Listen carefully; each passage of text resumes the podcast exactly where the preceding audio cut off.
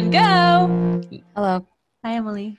You have a very clean tongue. You have to tongue. say my name. My oh, tongue. Oh, hi, Stephee. That's why I say your name every time. oh, really? yes. Oh, because we have to introduce sorry. ourselves in some ways people don't forget our voices. Oh, You think my tongue is clean? Yeah, wow, my tongue looks immaculate. it does. My tongue looks really good, guys. We won't put it in the thread though. Don't worry. Just trust. Just trust. Just trust. It looks great. One time a dentist told me that my tongue was stronger than some men's tongues that come in. it's one of the All worst right. interactions I've ever had. Ew. Did you switch tongue. your dentist?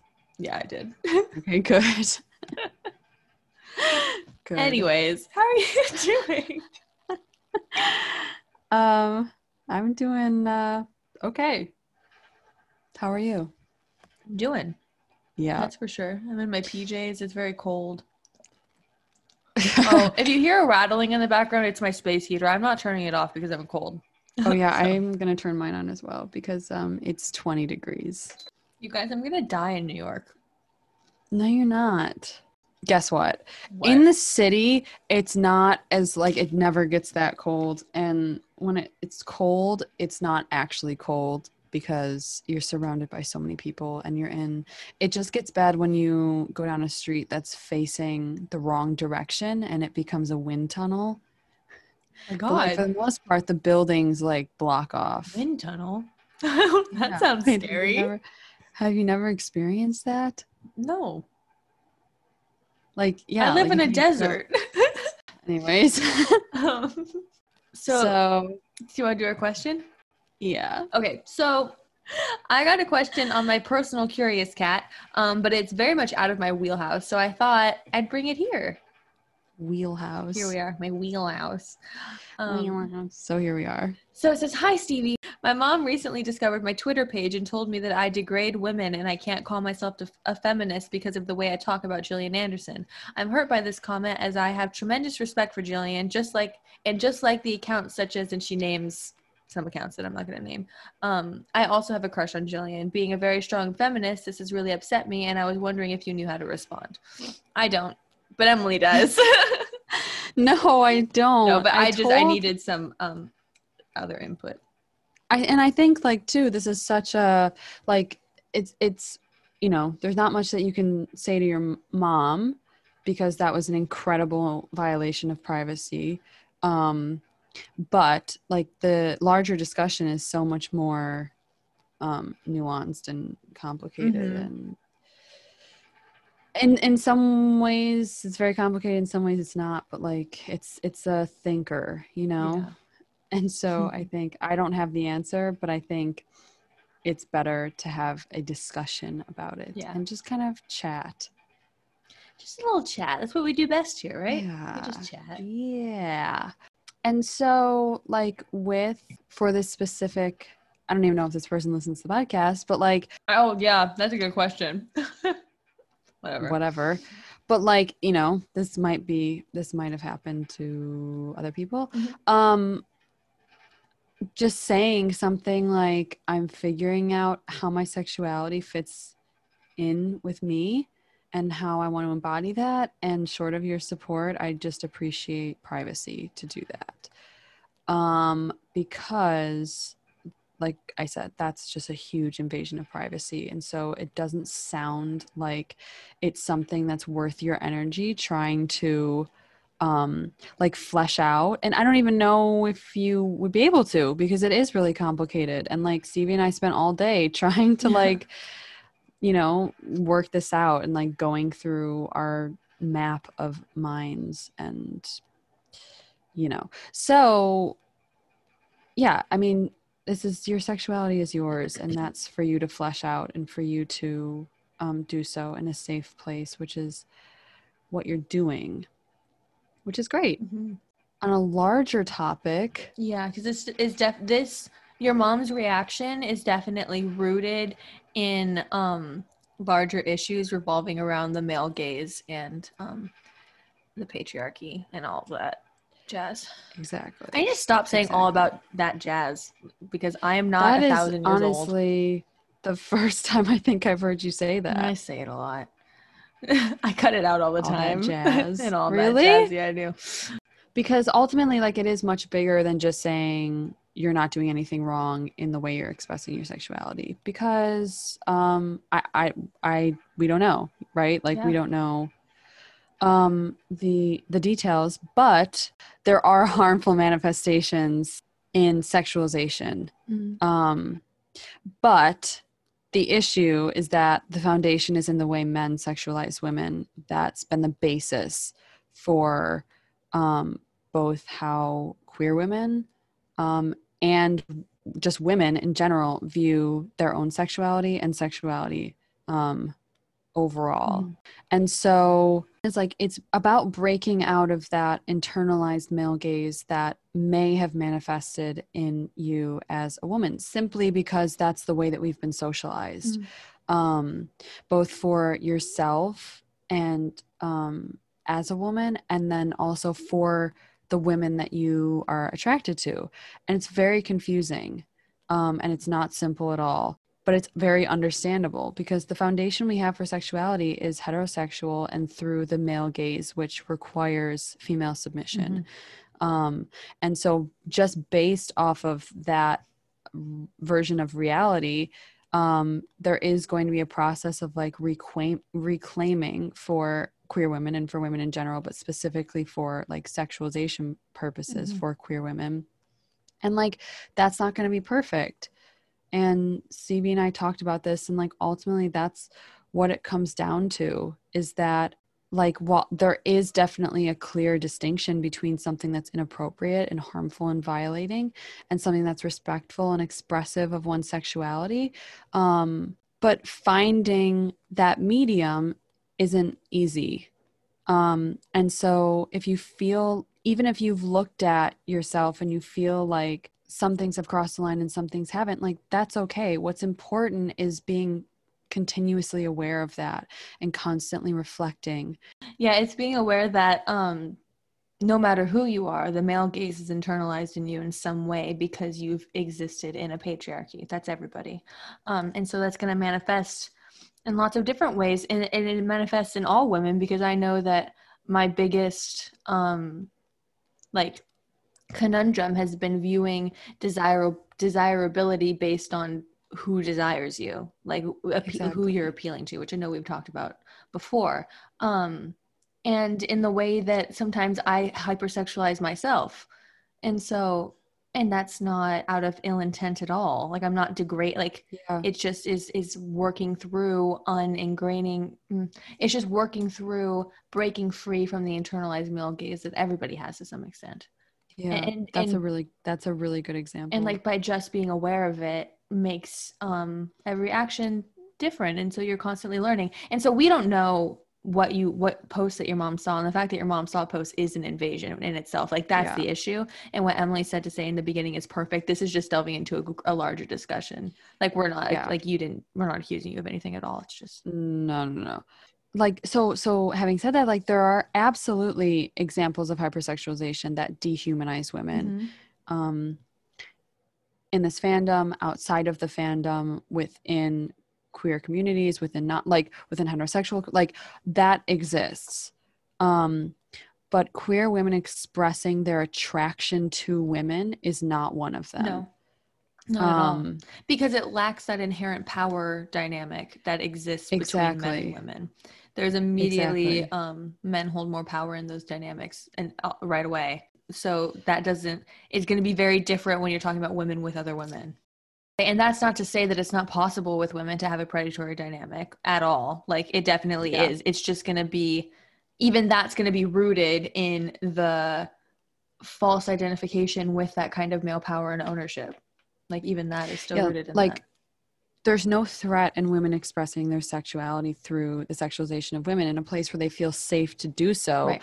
because we hold very little power right like whereas with and like this is so nuanced because it's like the power dynamic and like the power structure is like not something that we can deconstruct within like this conversation but Mhm. it's like you have to look at the reality of power and how much power is behind the words and who they're coming from um, and the power of words to stimulate violence and cross boundaries and inform actions that actually do harm women.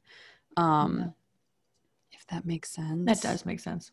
And so I think like the main thing is like there just is a big difference between harmful sexualization and expressing one's sexuality. And that's regardless of sexual orientation.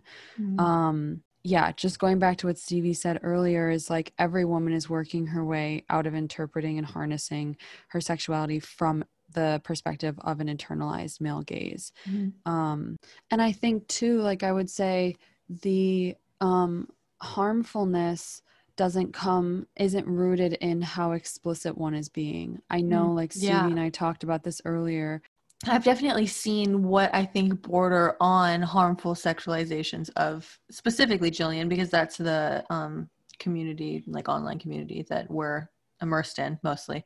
Um, but that's not rooted in explicitness at all. It's rooted No. in, I think, um, embodying that male gaze and that kind of ownership and power assertion. I think is rooted more in um, making assumptions about her romantic history and and projecting things onto her like i think that's Mhm. where the difference lies is when yeah. you're projecting um, this hypersexualization onto, onto her. her yeah whereas unless which is very different than expressing what you how she makes want you feel how she make that's exactly Yeah. it that's exactly it that's helped me like work through this because I am absolutely working through this like right along with this person, with this listener, potentially with this person who asked the question.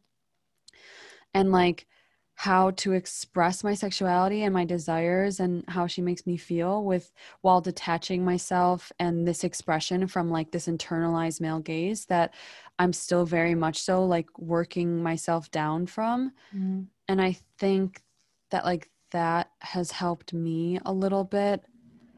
At the same time i think steve and i both kind of came to the conclusion that it's like you have a very safe space to work through this and express your sexuality in a way that sets your soul on fire. And it's wonderful and it's brave. And i don't know that your mom will understand that.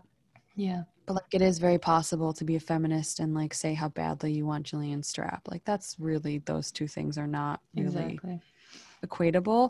i was gonna say like let's say we're talking about gillian in her 20s right Mhm. you posting that you want to make out with her versus an older man posting that he wants to make out with her are going to have very different i don't want to say vibes but like but, like ultimately vibes yeah. attached to it because that man has an inherent power dynamic that they because between Yeah. those that man and young her versus you and her is going to have very different power dynamics there still is a line that you can cross outside of that like there that that line still exists but like on the basis of that it's going to be very different so when people make the argument that oh well like you're saying things that we would call out men for saying like i think that's important to consider in those situations Absolutely. not saying that there can't be a line crossed but it's going to be different the definition is going to be different Absolutely. And that's what I mean. Like it is such it's a pow- like it is power yeah ultimately. And like whose words actually have consequence in reality. yes Right? yes Like, like exactly I that's exactly that's a it huge part of it. So so and and that's not to say like that the male gaze is equivalent to uh, queer women expressing their sexuality no because it is not. Like those two things are completely different. It is breaking down how socialization rooted in the male gaze may be manifesting in the way that we figure ourselves out Mm. and asking um, for this specific situation and like asking those around us who violated that journey for privacy and a very personal exploration of our sexuality. yes which you're doing in Um, a safe space in a completely Absolutely. and and uh kind like way with no ill intent Yeah. like I know that it's like a huge leap to say like to put it lightly to go from like the thought of or the feeling of like thinking that you're not straight and then like actually embodying like um that sexuality Mm. in very specific or you know i guess some very specific and like other more general but like you know in a in a very um tangible way Mm. like we just keep saying like this is a safe space to do that and she's human And so you as long as you aren't detached from that reality, then you know what's right and you know what's wrong and sexualization is very very very different from objectification. Yes. And I think objectification is when you start to lose that human side of it. And so, as long as you have hold of that, and that is absolutely tied to this internalized male gaze. And so, as long as you have hold of her humanhood, um, Hmm. then I think that you are doing just fine. Yep. I agree. And I'm really sorry that your mom violated your space like Yeah. that. And also sorry that um you definitely sent this question over a month ago. Here we are. To it. Because like it's even hard, and this is the last thing I'll say about it, but it's like it's even hard when like queer representation and women love women representation is through the male gaze. Yeah.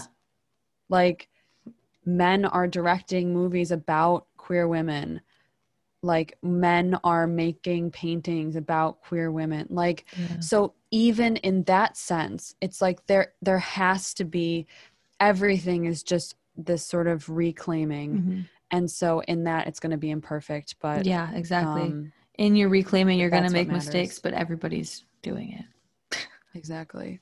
That's stupid. And it sucks, but like Everybody's No, no, no. doing it. No, but it is, and it sucks. And that's an important point Yeah. because, like, it's shitty that our, like, one, we have to figure out, like, our sexuality, considering, and if it deviates from, like, the norm of heterosexuality.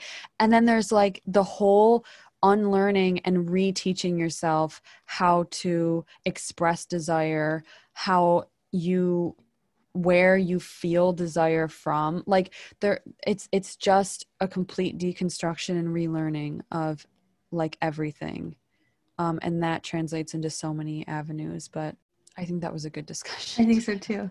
thank you for being my partner in that because i think that was a good discussion Me too. We just had a long conversation that's definitely just got cut out. But Emilie just told me I look like Poot Lovato. you bitch. I don't mean oh my god i don't i don't mean I know, actually I'm joking. I'm joking. It was just because she pulled her hair back out of her face really tightly To make myself to look, look like Rose, whatever her name is. Rose McGowan. Rose I was McGowan. imitating the imagine how tired we are, head tilt. Imagine Yeah. how tired we are of it, lean in. And I was making myself look like that. Anyways, Because I told, why'd you call her Poot Lovato? Poot. Poot? Poot. Why- Why her, Poot? that's her name. No, there's a whole meme that goes around where they're like, this is Demi's long lost sister, Poot Lovato. Are you serious? Yes. Where have I've you never seen that. Oh my god. Watch. If you Google Poot Lovato, that comes up. Why Poot? I don't know. I'm gonna get some peaches, Look. and then and then we have to go. Hi, Emilie's going to get um oh she's never even gonna, gonna hear this because I do the editing. I'll tell her later. But Emilie's going to get water right now, and I just wanted to say that I love her so much and she's the fucking best. Isn't she the best, you guys? Like the fact that we all get to listen to her. All right. Okay, okay. what? Hold on. What? Nothing, I was just talking to the audience. Okay, should we get into the episode? Yeah. All right. So we're doing season two. This one's episode 10. Okay. We said it was last episode, but this one's it. Um, called Red Museum. this episode makes me happy I'm vegetarian. oh yeah, I was thinking of you when I was watching this. I. I was like, I would have been fine the whole time. It made me like it really triggered my um like 13 year old entitlement when I became vegetarian and felt the need to tell absolutely everybody. hmm I would also like to note that um, being vegetarian and vegan, my friend just released a newsletter about how it uh, caters to, not caters to, but it's like basically all a neoliberal, like privileged uh, scam. Absolutely. Me at 13, big neoliberal. Yeah. 13 year old me. my heart was in the right place. I just didn't realize the privilege that was attached to it. totally, totally. Um, so we opened at a beef slaughterhouse. I don't fucking know. So there's meat everywhere. We see Beth, a middle-aged woman, all bloody, leaving her work day at the slaughterhouse. Um, Not the, not the same meat we saw in uh, Ascension though. Duane Barry. God, I wish it was that meat. Mm. I'd buy a slab. Anyways, I bet you. cut to two boys watching the news. I wanted to point out that on the news, it is a raid of a crack house, and every single person shown is a person of color. And I think those are the only people of color the whole episode. I was gonna say, let me swallow this because this is an important point. I made the exact same point. Yeah, what the fuck? On. These pretzels are dry. These pretzels are making me thirsty for all my Seinfeld horrors. One person goes, Yeah! yeah. Okay. Um like we love evidence of how Bill Clinton's crime bill and its increased police presence in black and brown communities and Reagan's war on drugs directly and disproportionately impacted minority communities from the gaze of white people watching it happen on their television. From this very small, inconsequential moment in the X Files Yeah. episode. yep. Yep. So Beth comes home. She's immediately starts giving her teenage son shit for only saying hey. and then she tells them to order a pizza. She doesn't want pepperoni. I probably wouldn't want pepperoni if I was working at a slaughterhouse either. Yeah. Um, she starts changing to take a shower, and someone is watching her through her mirror. What a great um talk about little talk about the male gaze Yeah, literally. Jesus beginning, because yeah. so fucking creepy. I don't know. Did you ever listen to Cry Reads on YouTube as a kid? Mm-mm. It was this guy with like a creepy ass voice who would read scary stories, and me and my friends used to listen to them like in the middle of the night or like like outside. And I still get scared thinking about some of them when I'm by myself outside at night. And there was one about somebody hiding in the walls watching a family. And it just reminded me Are you serious? Yeah. Oh, they're horrifying. They're horrifying. And I used to watch um Lost Tapes. Oh, I think it's called. Mhm. Did you ever hear did you ever watch Mhm. that? Those freaked me the fuck out, even Yeah. though they were all obviously staged. but still, oh, these would have scarred you. yeah, probably probably. I was would. I was very sensitive. The teenage boy, his name is Gary. He gets a call and he tells his brother that he'll be back in five minutes and he leaves. And all, and also I just want to say too, like I had a feeling. One, why did this woman start undressing before she turned the shower on? I thought that was weird because like usually you turn the shower on to like let it heat up, and then Yeah. like you start getting undressed. Anyways, The writers were just like, take your top little off. flaw. Yeah, literally. She's like, shouldn't I turn the shower on like, first? no, no, no, just unbutton. No, yo, one breast. Yo, where's Gillian? That was that was the crew. Gillian's breastfeeding in her trailer. Like, I'm gonna fucking kill them. Clearly, we're still bitter about that. And then I thought, like, what are the odds that this will not be relevant in any way, shape, and or form? Like, like the zoom in on her tits, It's not. And it's I was literally right. just the fact that he's a creep. and he's hiding in her house. See, the thing is, is that they needed like a seemingly inconsequential case that'll bring them to a town so that they ironically discover something linked linked to the greater conspiracy. Why did that have to be a pedophile? Literally. These are the questions I'm asking. And why was this pedophile um, staring at a, grown woman getting undressed? And why did we need the camera to zoom in on her tits for so much longer than was necessary. I think these are valid questions that we're raising. Like I watched Small to Potatoes last night with my mom and Mark. Oh, And boy. I'm like, you can do the body switching device without having it be a rapist. Mm. Isn't isn't that funny how that works? Um anyways, that's an episode in season uh four for those of you who don't know.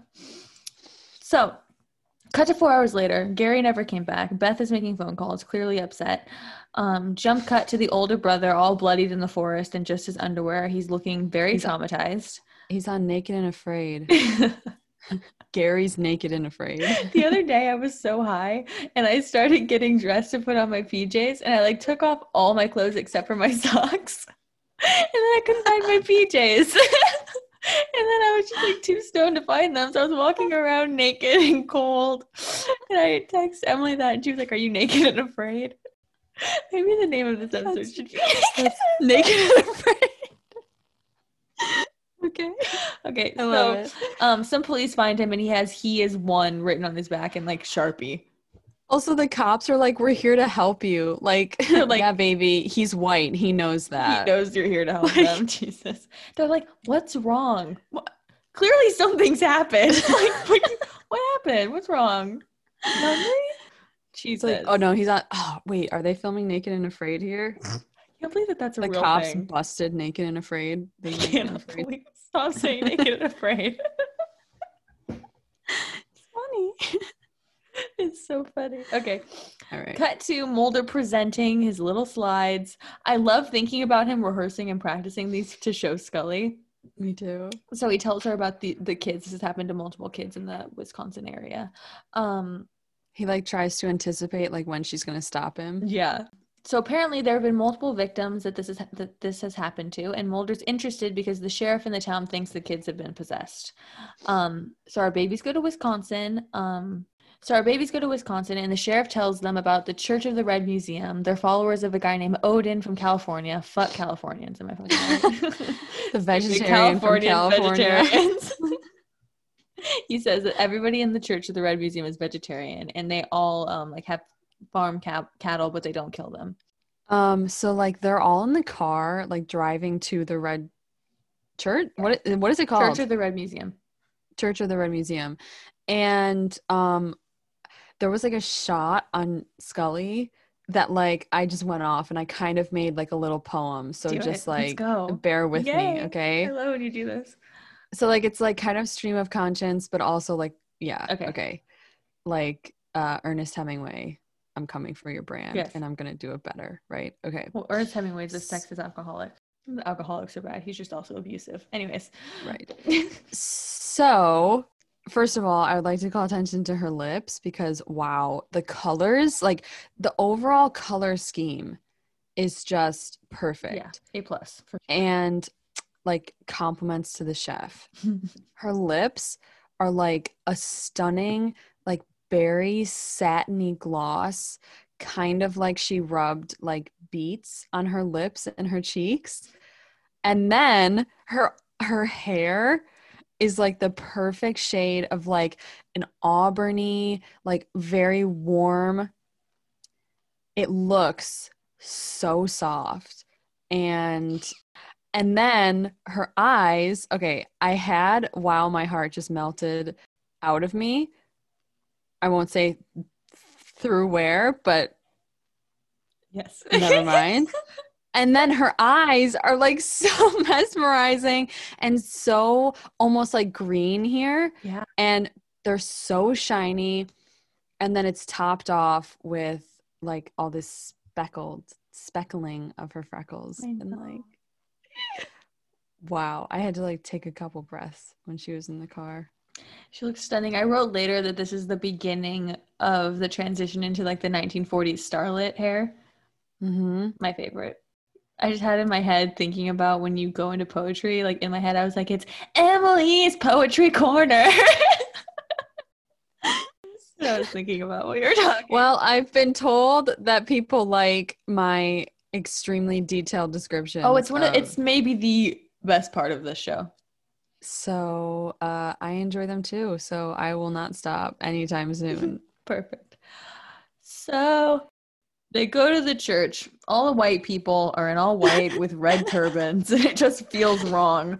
this is what all vegetarians look like. yeah, you guys didn't know what I looked like, right? It's a podcast. That's what I look Yeah, like. Mm. That's what she looks like. Actually, I'm Odin. I played him. yeah. That's Oh my god, no way. Yeah, from California, vegetarian. Wow. Yes, I know, right? You look great. Thank you. yeah.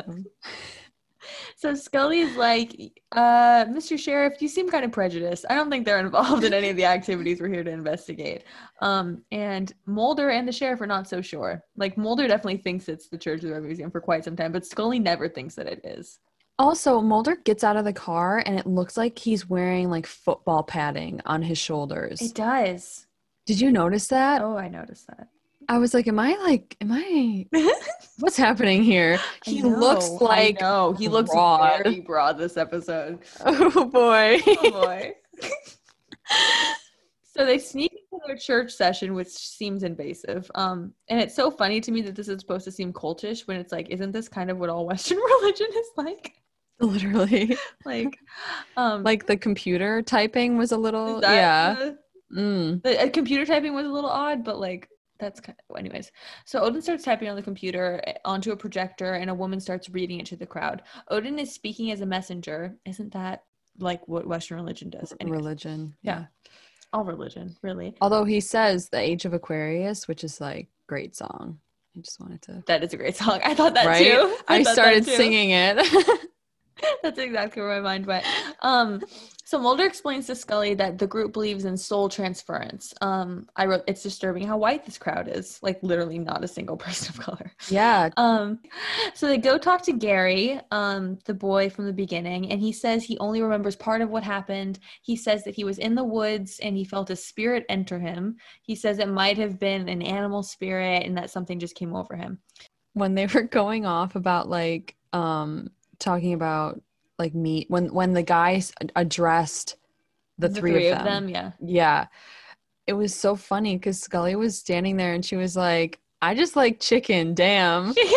Like and this guy was like talking about how their soul cannot be saved because they eat animals and she's like She's like i'm gonna definitely get um she's like i'm definitely getting barbecue later but go off I just yeah. I just want to see a screenshot of him denouncing them for eating meat and then a screenshot of Scully in that episode with a bucket of chicken. well you know what now you gotta post it now we got I want it, I got it. you want it you got it but We I also have to do the work. yes because we're modern women We're modern in that way. So during this conversation, Scully starts looking around at family pictures in the hall, um, and then okay, give me let me have this moment. The little boy comes out and she says, "Hi, who are you?" And he goes, "Stevie." And she's so cute with him. And then she's like, Stevie, do you remember what bro- your brother? Fuck me, fuck me. I got to.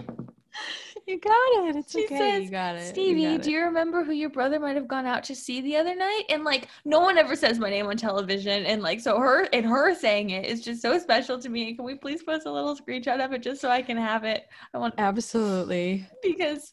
Ah, it's so cute. Anyways, Um, if I'm she had said it more, if she had said it more than once, I absolutely would have created the uh, same video you created for me. oh, for Emilie's birthday last year, one of the things that I did for her was um. I made a video compilation of all the times Scully says Emily in the show, which is a lot because of later plot lines. There's a character named Emily. Um, but she only says my name once. It's okay. It's okay. It's okay. It's okay. Um, anyways, Um, this little shit Stevie doesn't remember what. My kink, my kink is um absolutely Scully speaking with children and introducing herself as Dana. it's so cute. Like I want to have this woman's children. My name's Dana. That's my biggest flaw. Cut to the fucking creep in the mirror watching Scully talk, and she totally senses it because you can feel when creepy men are looking at you. You're being watched. Yeah. Um, and just before she's about to go investigate, uh, Mulder comes out and is like, "Well, we'll meet you outside." So the sheriff tells Mulder that Gary was a fine kid. He's a football player. He's white. I don't know. There's nothing wrong with him. This episode just feels racist. Like I know they aren't doing anything. It just feels that way because they're depicting discrimination and bigotry, but they're still using white people. yeah. You know, like probably yeah, I think you hit the nail on the head with that one. So. Yeah. Um, Mulder asks if the Red Museum is discriminated against, and then sheriff's like, "Yeah, no one likes them." That's kind of it. Then Yep. cut to the barbecue place. Okay, this let, Okay, let me w- set wait, the scene before whoa, you wait. talk. What? One I want one thing I just do I do want to say that I noticed in this scene Mhm. is that um this is kind of well obviously, but this is kind of the start of um them making Gillian's makeup so much darker Yeah. and it literally directly coincides with after her first big um trauma experience. Oh yeah, that's interesting. And so it's like, and I know I made a note about that in an earlier episode about how in the first season she was like bright and her makeup was so light and it Mm, made her look wow. so like innocent and very youthful. And now the darkening makes her look like very hardened and Wow. obviously herself, like, you know, just Mhm. because the way that she is, she's very soft and gentle and whatever. But like, yeah, her make just her makeup alone. Like I know Mhm. you and I both commented on how much darker it gets. her eye makeup especially gets. Yeah, that's so interesting. My background in costumes and makeup is kicking myself for not making that realization because that's so good. Like that's such It's a good like- observation. That's very thematic. Yes. Um Please set the scene. I'm ready. okay, so we're in the barbecue place. Um so like there should be some music happening right now or so something. I'm gonna set the scene and then you can freak out.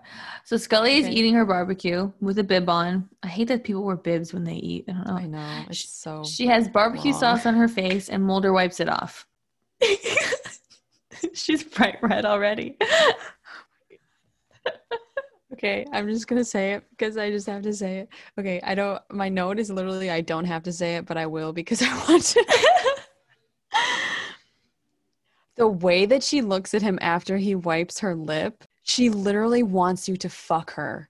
like Like, Right just there. do it, please. like pull the tablecloth off, take off just your bib. wipe the Go for it. table. Yeah, yeah. Take the bib off. Take the bib off. yeah, please. Um, like she wants you. She's so loud. Like he can't even look at her, Her eye- because he literally know. sees the way he's she's looking. I feel like I shouldn't watch. Oh, I was tuned in. Anyways, she she literally wants you to pull her hair and call her your good girl. Like just do it. It's she's so like in this moment, if he doubted that for a second, this moment confirmed that. And like thankfully, um, let me just read this. Thankfully, um, you got it. okay. All I'm gonna say is that um the next time that moment happens, um, he's wiping something else off of her lip. That's all I'm gonna say. That was my tag on Tumblr for that moment. That's so good. I Oh, want someone to write. Either way, really, it works either way. Whew. Because I said that, but then I think you said, or she could be wiping something off of his lip, which is really harmful for me personally. Yeah. But like either way would work. So if someone wants to write that, it's all yours. So Scully asks about the the walk-ins, the soul transference that Mulder started to tell her about in the church. Um, and he talks about being open and vulnerable to being taken by an enlightened spirit, blah, blah, blah. It doesn't really matter. So Scully starts talking about how she got the creeps in that apartment today. And like, wow, if her gut feelings were taken seriously, the case would be solved so quickly. So quickly. Like, none of the rest would have needed to happen. No. Less This episode is died. this episode is so convoluted. Oh my god. Um, but Mulder gets distracted because a member of the Church of the Red Museum starts being harassed outside the restaurant. Um, it's so funny because I got made fun of in middle school for being vegetarian, and I got called veggie burger, and that's what they yell. Well, apparently someone on the writing team was also bullied for being vegetarian. I it, it this him being bullied for being a vegetarian feels um uh like it's contributing to how you said this episode feels racist even Yes. though that's not the intention exactly. it's like there's a man wearing a headscarf or a turban and he's white he's still white. Like, and he's being bullied for not eating meat like when there's like real discrimination and harassment and bigotry that goes on. This is what we chose. like men men get stopped in airports for wearing their turban that's actually a part of their very real and very valid religion in real life Exactly. And like, um yes, people made fun of me for being vegetarian in middle school, but was I fucking targeted from? No, no. this is an aspect that feels racist that like is Yes, exactly. So Mulder comes out to save the day and gets the kids to leave the white vegetarian alone. Thank God. Um, who knows what would have happened if Mulder didn't save the day so then Scully comes out in her amazing white suit, which I'm sure you want to discuss. Incredible. I'm i it's enough to see her standing there like in a very nicely tailored suit. It's a whole nother thing to see her like her coat blowing in the wind and then her gun vis like i'm anti-gun but like wow. Only she, She can, can keep have one. hers yeah. The stupid kid makes a joke about her being Mulder's wife. She'll literally kill you Yeah, and then they realize that she has a gun, and then he's like, "Well, call my dad because I'm sure he'd love to hear about this." And because his dad is a sheriff, nobody's surprised that he raised a bigot. Um, so but also like she's so hot why are you talking to her like that I know, like you're too ugly to be rude to someone who's so sexy I know. So Rick, Chad. that's the sheriff's son. His name is Rick, and his posse Rick. leave. Yeah, So because his friend is like, "Come on, Rick, let's just get out of here."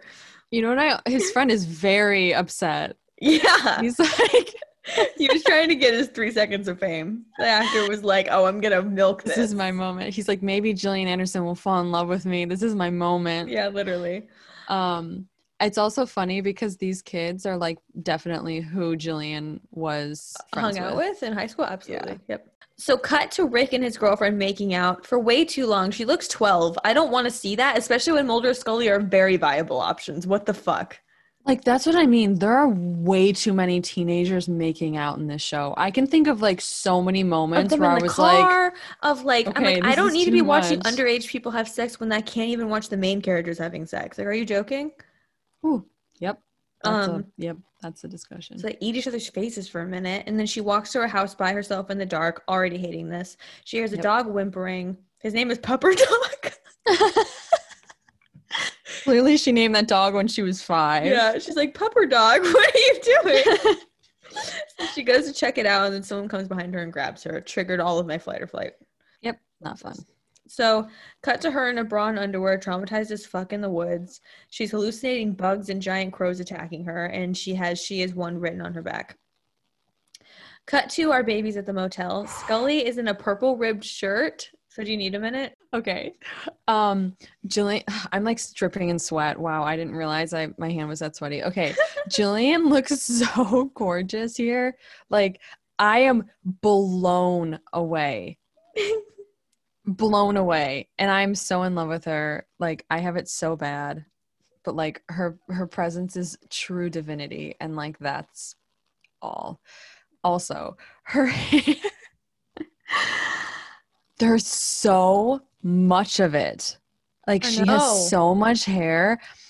And like I know you probably think I'm gonna say, you probably think I'm gonna say I wanna pull it, but you're wrong. All I want to, I mean I do, but like in this instance, all I wanna do is like just like play with it. Like I want her to sit on the floor. I wanna sit behind her on the couch and I just wanna like give her a little massage and like What the fuck? that's it. The way that you treat Scully has really given me some high standards for how I want to be treated in my next relationship. And I think that that's going to mean that I'm never going to be in another relationship.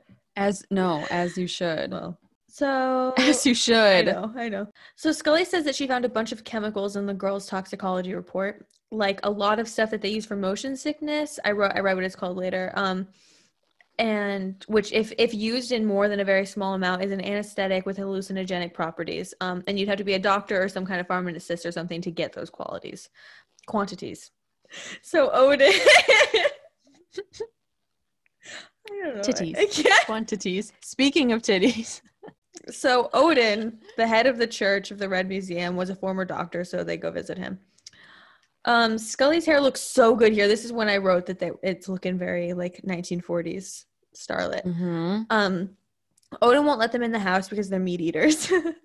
they place Odin under arrest for no reason. Wait, and then when he's like, and then when he's like, I can't let you in because you're meat eater. Scully's like, I don't give a shit. In her beautiful tan suit and plum ribbed shirt, like she's like, I will continue to live my silly little life with my bucket of chicken very happily. Thank you. So, cut to Scully questioning him about the scopolamine. Scopolamine. Beats me. the bad stuff. Um, Odin is essentially like, no, I didn't do it. And the sheriff starts freaking out and yelling in his face. And so he leaves. He's escorted out of the room. But then he pops his fat, ugly head back in and is like, we have problems down the street. Oh boy. so they, so, okay, so the people of the Church of the Red Museum um, are pro- peacefully protesting outside the barbecue restaurant. And the sheriff's kid dumps buckets of blood on them. Um i'm not condoning them dumping buckets of blood on these people but it's like wow. It's almost like people shouldn't project their religious beliefs onto others and ju- and should just find peace and harmony and comfort in their own beliefs without needing the validation of converting others and trying to dictate how others live their lives in the way you don't like others doing that to you. Wow what a concept when they're watching this, some old guy starts head nodding at Scully. He's like, "Come over here." He's like, "Hey, He's like, which I think is so funny. And she That whole like, scene was okay. so funny. he, like walks over there, all like sus. Um, and he's like, I want to show you guys something. so they go with him. They drive out to this pasture that used to It's be like- old guy's. He's like, I want to show you something. She's like, Mulder. Like, Mulder, can you come here? Old man wants to show me something. so they drive out to a pasture that used to be in um, his family, but he sold it because of competition in the business, whatever. Um, he shows them the men who now run the pasture injecting the cow with BST, bovine somatrophin, a genetically engineered growth hormone, hormone whatever.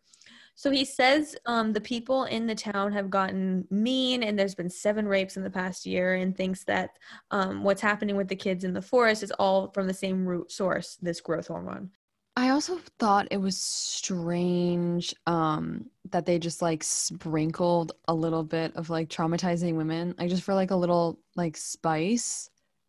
You know what I You're mean? like, oh yeah, there's Like, it could have- yeah, like it could have been like robberies Mhm. or like, you know, some other crime that doesn't isn't so violating. Well, it's always rape. You know what I mean though? Yeah. Yep. Okay, so then we see that one of the men injecting the cows is the same man who lives in Beth's bathroom mirror. so, yeah. Also, there's I love how it's like I know that like the scene isn't perfect, but I there's something about hearing thunder and like looking at Scully that just like Yeah. makes me oh my god, I just want to marry this woman and like cuddle up when it's raining and like listen to like fucking Lou Reed or something when it's raining and thundering. Yeah. That's so sweet. What would I say? I have it bad. I have it so bad. Stephee. I know you do. So, this episode is all over the fucking place. That's why it took me three hours to get through. Cut to an airplane, right?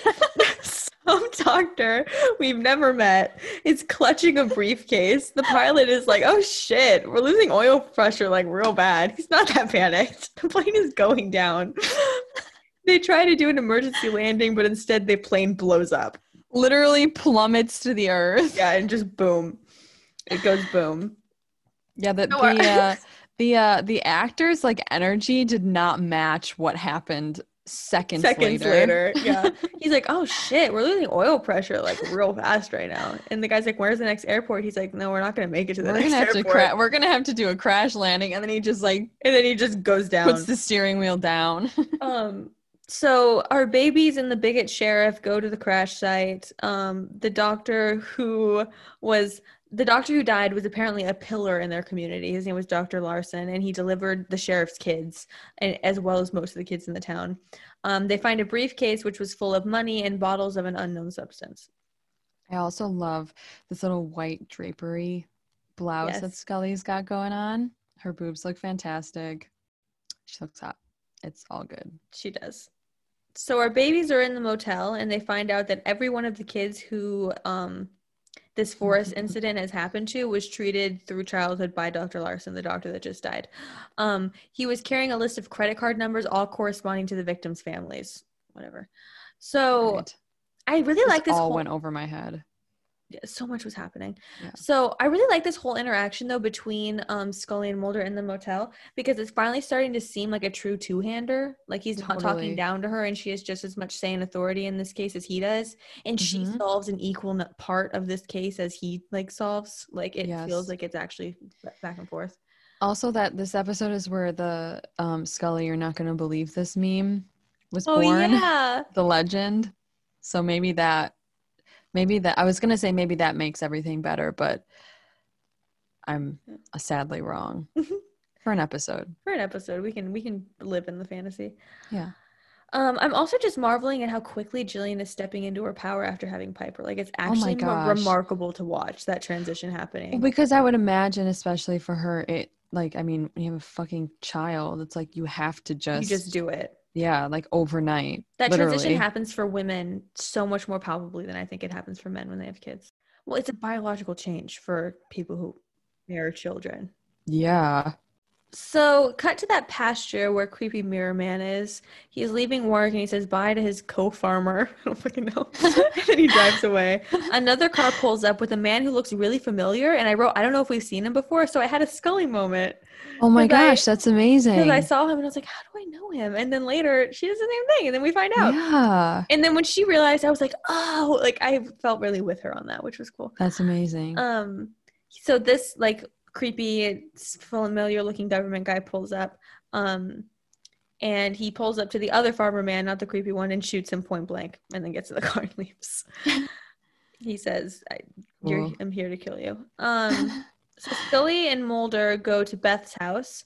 Beth tells them that Gary has literally never been sick a day in his life. It doesn't seem like she thinks that that's weird. And that Dr. Larson always gave lots of the kids vitamin shots.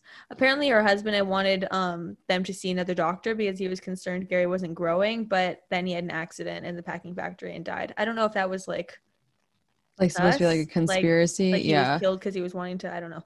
Um, There's also something like very profoundly um, strange about the fact that they're focusing so much on on this, vic- like the on this dude on Gary, family, yeah, when there was a girl who When was there- just attacked. when there was also a girl who was literally just had the exact same thing happen to her. And at this point, I was like, did she die? Like, I know. I what was like, we, happened? we don't ever see, hear from her again. We only focus on and like no one not even her fucking boyfriend or her friends are like even concerned or upset. Like it all? immediately shows her boyfriend and like that same group of friends she was with, like fucking around drinking in the car. yeah Like and so it was like all it really took was the boy being taken like the girl was just for filler and she is alive but like her trauma doesn't matter her trauma isn't explored in the slightest. Um, or even talked about. What kind of kid was No. she? Was she into sports and now she doesn't want to play? What what's happening?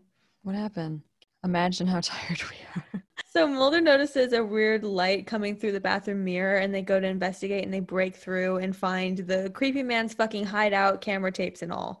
That's such a fucking violation. Like Jesus Christ. I truly, this is one of my biggest fears, probably from reading that story as a kid. Um, but I Mhm. truly check all the mirrors in like motels that I ever stay in. And if you touch the mirror with your fair. finger and it's there's a space between your like if you look and there's a space between your finger and your finger, then it's a double mirror. A but if there's not, yeah. But if there's not, then you're good. But that's how you can check. oh my god that's really good to know Yeah. So just like check on your mirrors in your house so you know what an actual mirror looks like and then you'll be able to tell the Right. difference. See it two way. So cut to Rick in the car, her boyfriend with his friend. They're just fucking drinking. Um, his friend goes to drain the lizard. Fucking disgusting. I'm gonna start calling His friend? that. his friend is a little too uh overzealous just about everything I'm gonna go drain the lizard. He's like, okay. okay dude What do you want? An applause? so he goes, he drains his lizard, and by the time that he comes back, Rick is gone. So we find Rick with the same markings in the forest, but he's actually dead. He was shot in the forehead. I can't bother to be sad about it. He was an asshole. Sorry. not doing much for me Yeah. Cut to the government. M- Mulder. Oh, murder. I just spelled it wrong. Cut to the government murder man putting a gun in the trunk of his car. Um, that's the whole scene. I think we Mhm. assume that he shot Rick. i think that was yeah Um, so they find out who the peeping Tom is. His name is Gert Thomas. Um, apparently he used to run a daycare, which is disgusting. Again, unnecessary additions of these details. So as they're driving, they drive past the government man, and Scully recognizes him, which is like eerie and like sad. Oh, I was just gonna say, like, it was already a violation that he was in her house, and now, like, he had to be videotaping her. For what? What was For the what- purpose? Yeah, I, don't- know. He was already in her mirror. Like Yeah, that's I don't understand. The like, there's no end I guess the tapes provided this. them with evidence that he was into child pornography, which is what this where this goes. Even though, Like- so was he really in there to watch her children, and they just zoomed in on the tits for fun? That's what I mean. Like, he ends up being a pedophile, so I don't understand what that whole beginning part was. I guess like the mystery. Like, is he like, does he like women and likes to violate women, or does he like to violate children? Like, that's what we really want to find out. Showing, I think they thought showing him watching children would be too much for television, but we're okay showing them violate women. Violent, totally. Like that's fine. We see that all the time. Yeah. So cut to them questioning Gert. He has a bunch of child pornography. So he was the one who had been kidnapping the kids. He admits to it. And Scully looks like she's about to murder him with her bare hands. Like the look, like she does. Mulder doesn't look like he ever really cares unless it's directly threatening him when it comes to the cases. But there are mm-hmm. so many times where like the perpetrators are so disgusting and have done such horrendous crimes. And like Scully really embodies how like disturbing that is. Yeah. And I'm like, thank you. Somebody who, it's like the stakes are properly, you know, you know. Um, it's like it, she she and Gillian internalizes emotions very very well. I know the last like four episodes I've watched of the show with my mom. I'm in season three, watching with my mom and stepdad right now. Four, season four. Um, at the last like four episodes, my mom has been like, she is such a good actress. She like is. every time like she does something, stunning. my mom's like been praising her, and it, yeah, I like have to really rein myself in and be like, I know, like she's good, isn't she? Instead of like screeching like I want to do. she is. She's she is. Stunning. She's incredible. Um, you can scream about it here. Thank you. This is my outlet. okay. So, um, but Gert did not murder Rick. Um, that one was by the government man who made it seem like the same MO. Um, Gert said the kids had become monsters because of all the tests that Dr. Larson, that that doctor that died in the plane. Are you keeping up? There's a lot happening. No. Um, so Gert, the pedophile, says that all the kids became monsters because of the tests that the plain dead doctor, Dr. Larson, had done. So Scully then starts thinking about um she starts Scully's just thinking. Scully starts thinking. Scully's thinking all the time. Scully's thinking all the time. This time we get a little insight into what she's thinking. Um, and she realizes that the man that they saw driving is the same man that killed Deep Throat. And then she leaves the room really quickly. And I also just want to say, like, when that happened, when she was like turned back in the car, mm-hmm. um, and saw him, like Mulder was like, "What?" She's like, "Oh, I just, I just like clearly she wanted to speak." I know she was like, and he like didn't even that- give her the time of day well, to just like, yep, just just be like, no, like what, like what, like what did you see? Literally- like you seem you seem rattled. Like, are you okay? And what's annoying is that like one, she turns around, she says, "I know that face." He's like. Meh she knows someone yeah, in the in exactly. Exactly. And also, she said that she had like really, really bad creeps at the apartment. He didn't even like that got totally brushed over. It was never revisited. Like again, if we listen to Scully's gut, we can solve cases much quicker. Women's intuition isn't actually their intuition. It's just like it's it doesn't it's not fact, Stephee. Like it doesn't mean anything. You're right. I'm sorry. I forgot. I forgot. Sorry. I, I forgot that a man has to has to um establish something for it to be but then like but then like it's not the man who needs cold hard evidence like he can just go off of his intuition oh no that's fine that was what i was gonna say is like the most frustrating thing about all of it is that scully is constantly analyzing his face to see what he's thinking to ask like oh you have a hunch about something let's talk about Always. it she has a feeling yeah. and he's like ding, ding, ding, ding, ding, ding, ding. like that's what his brain is doing his brain is like the monkey the monkey That's so true. So she leaves the room really quickly. Um, Mulder thinks I think Mulder thinks this is maybe me projecting, but I think Mulder that thinks that the talk about like testing upset her, and so then he gets like extra calm and like trying to like compose himself like for her, which like I like. Oops, sorry. No, you're allowed. So that's amazing. Let me make my own bad choices. So Gert says, "I, I support you." Thank you. So Gert says that Dr. Larson was paying him a lot of money to inject the cattle with the stuff that he didn't know what it was. Um, and Dr. Larson told his boss that he felt responsible for the violence that had um, been happening, meaning the rapes in the community, um, because the kids had had the same inoculations that the cows were getting. I don't fucking know. So Scully comes in and he's like, I think he's telling the truth. I don't think he killed Rick because when they did a toxicology on him, it um, contained some of that substance, purity control from season one. Remember the monkey pee? We're throwing it back. Yeah. Uh huh. So that's what is in Rick. Um, so Dr. Okay. Larson was inoculating kids with the same material Deep Throat died for, is how Mulder breaks it down. Is this when they're talking really close to each other? Yeah. Okay. I just love that this job requires them to talk privately, like in public so spaces, so they have to like breathe yeah. into each other's throats. Yeah. She is literally breathing in his face. Like she literally literally exhales and she's an inch away from his face. I know. Like that should be me, but yeah. I enjoy watching. So they think that the government man who killed Deep Throat is going to go after the kids' nest. So they t- kids next Kid's nest. Kid's next. So they round everybody up. Then they go to Odin for help as well. And why this man helps them, I don't fucking know. But they all, they all hide out in their Oh. barn, even though they've all been bullying them.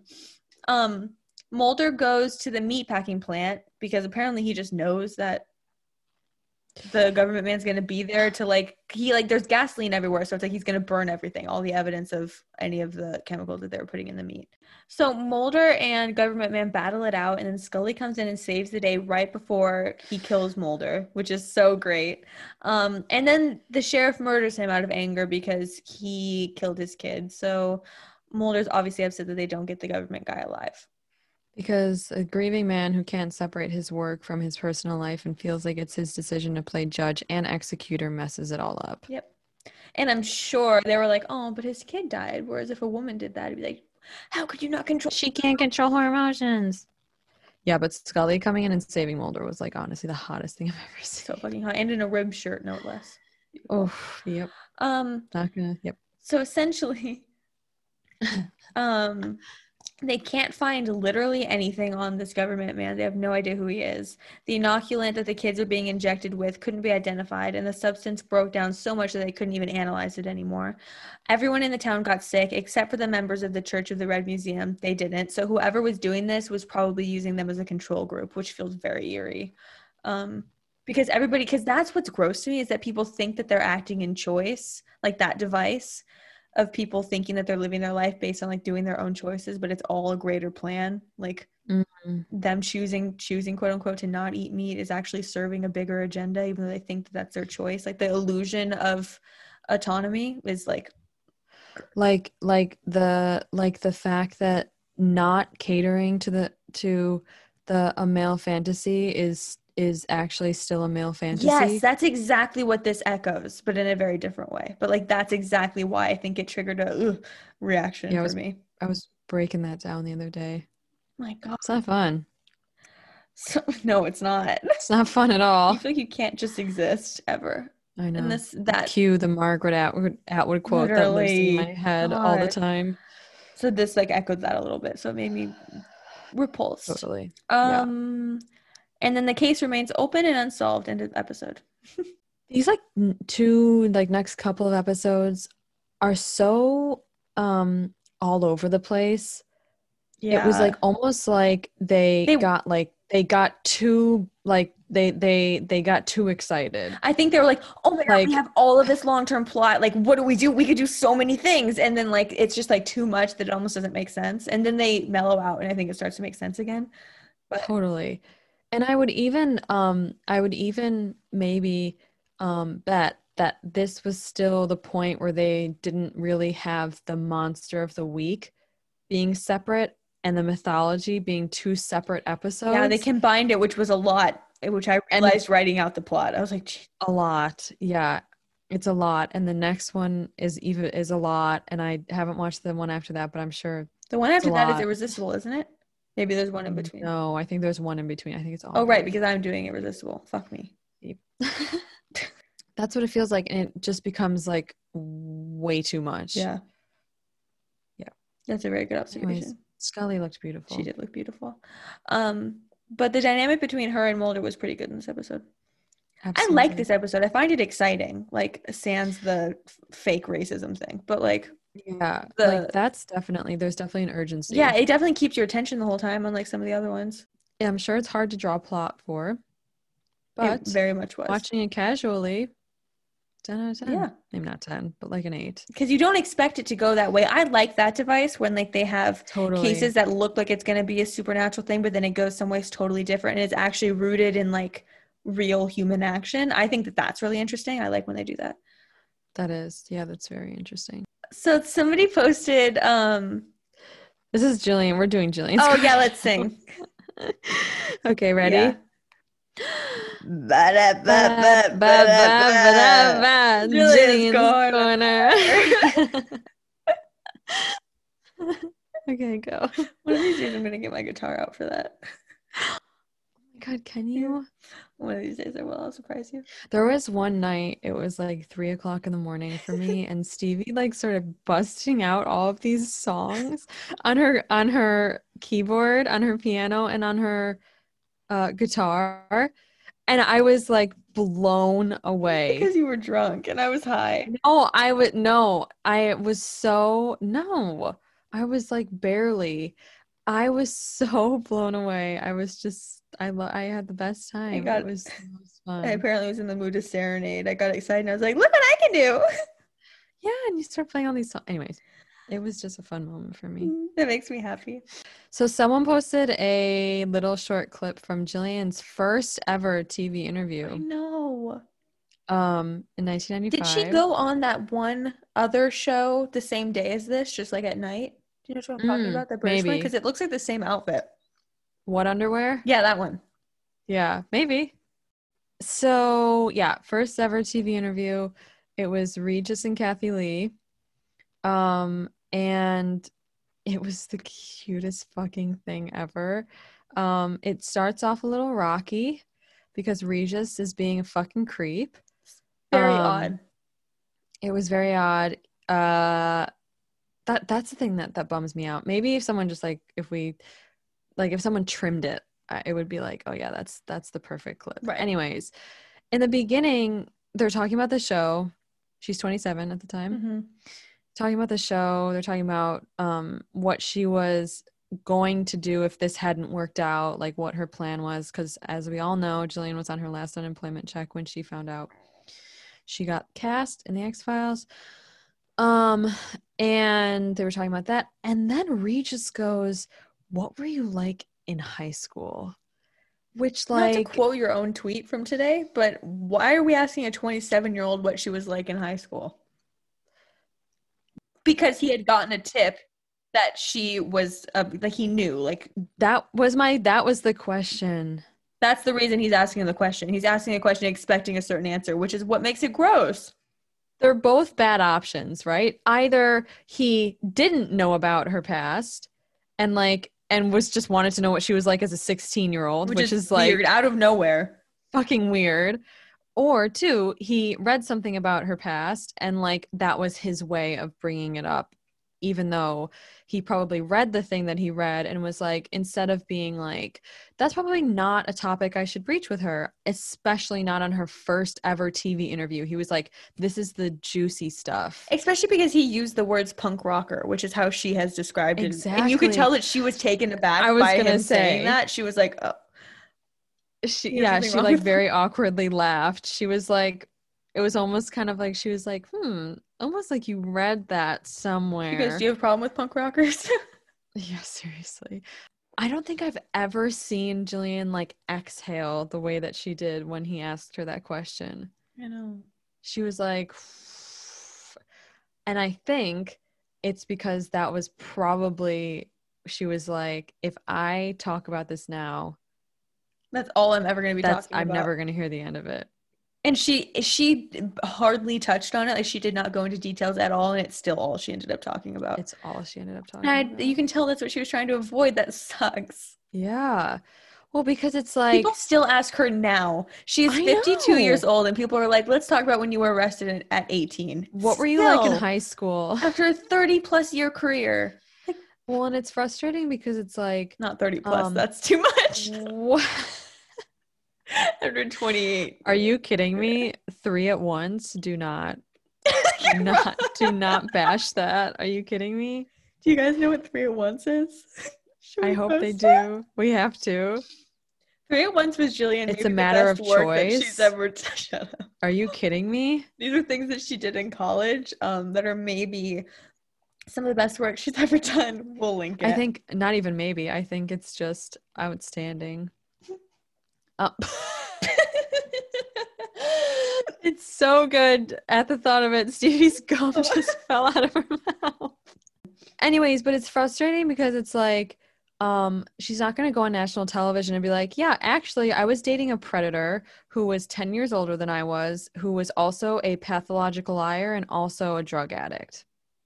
Because that's traumatizing, and people don't have to talk about that on television. People don't owe you their trauma. Like- Exactly. Why does everybody talk about that like that's some fun anecdote? Oh my god, she was so cool and rebellious because she was dating a 25 year old at 15. Babe, that's statutory. That's not. he was a predator. And I'm saying that to the people who talk about it like it's interesting, not to her. Jesus. Yeah, seriously. Um yeah, that was uh and it was brought up again on her first ever time on David Letterman. Um it's been brought up so many times. it's like I that David Letterman interview was even worse. So that was depressing and upsetting. Um and it's just like it's frustrating to see these people called journalists because like I know that it's like cuz that is their background, right? Like Yeah.